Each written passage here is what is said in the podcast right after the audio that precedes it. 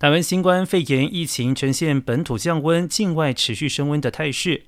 二十号新增两万六千九百四十三例本土个案，两百五十三例境外移入个案，另外新增了五十七起死亡。疫情监测组组长周志浩表示，本土病例和上周相比低了一些，死亡比起之前公布的数字多了一些。死亡数字趋势起起伏伏，但整体仍然是往下降。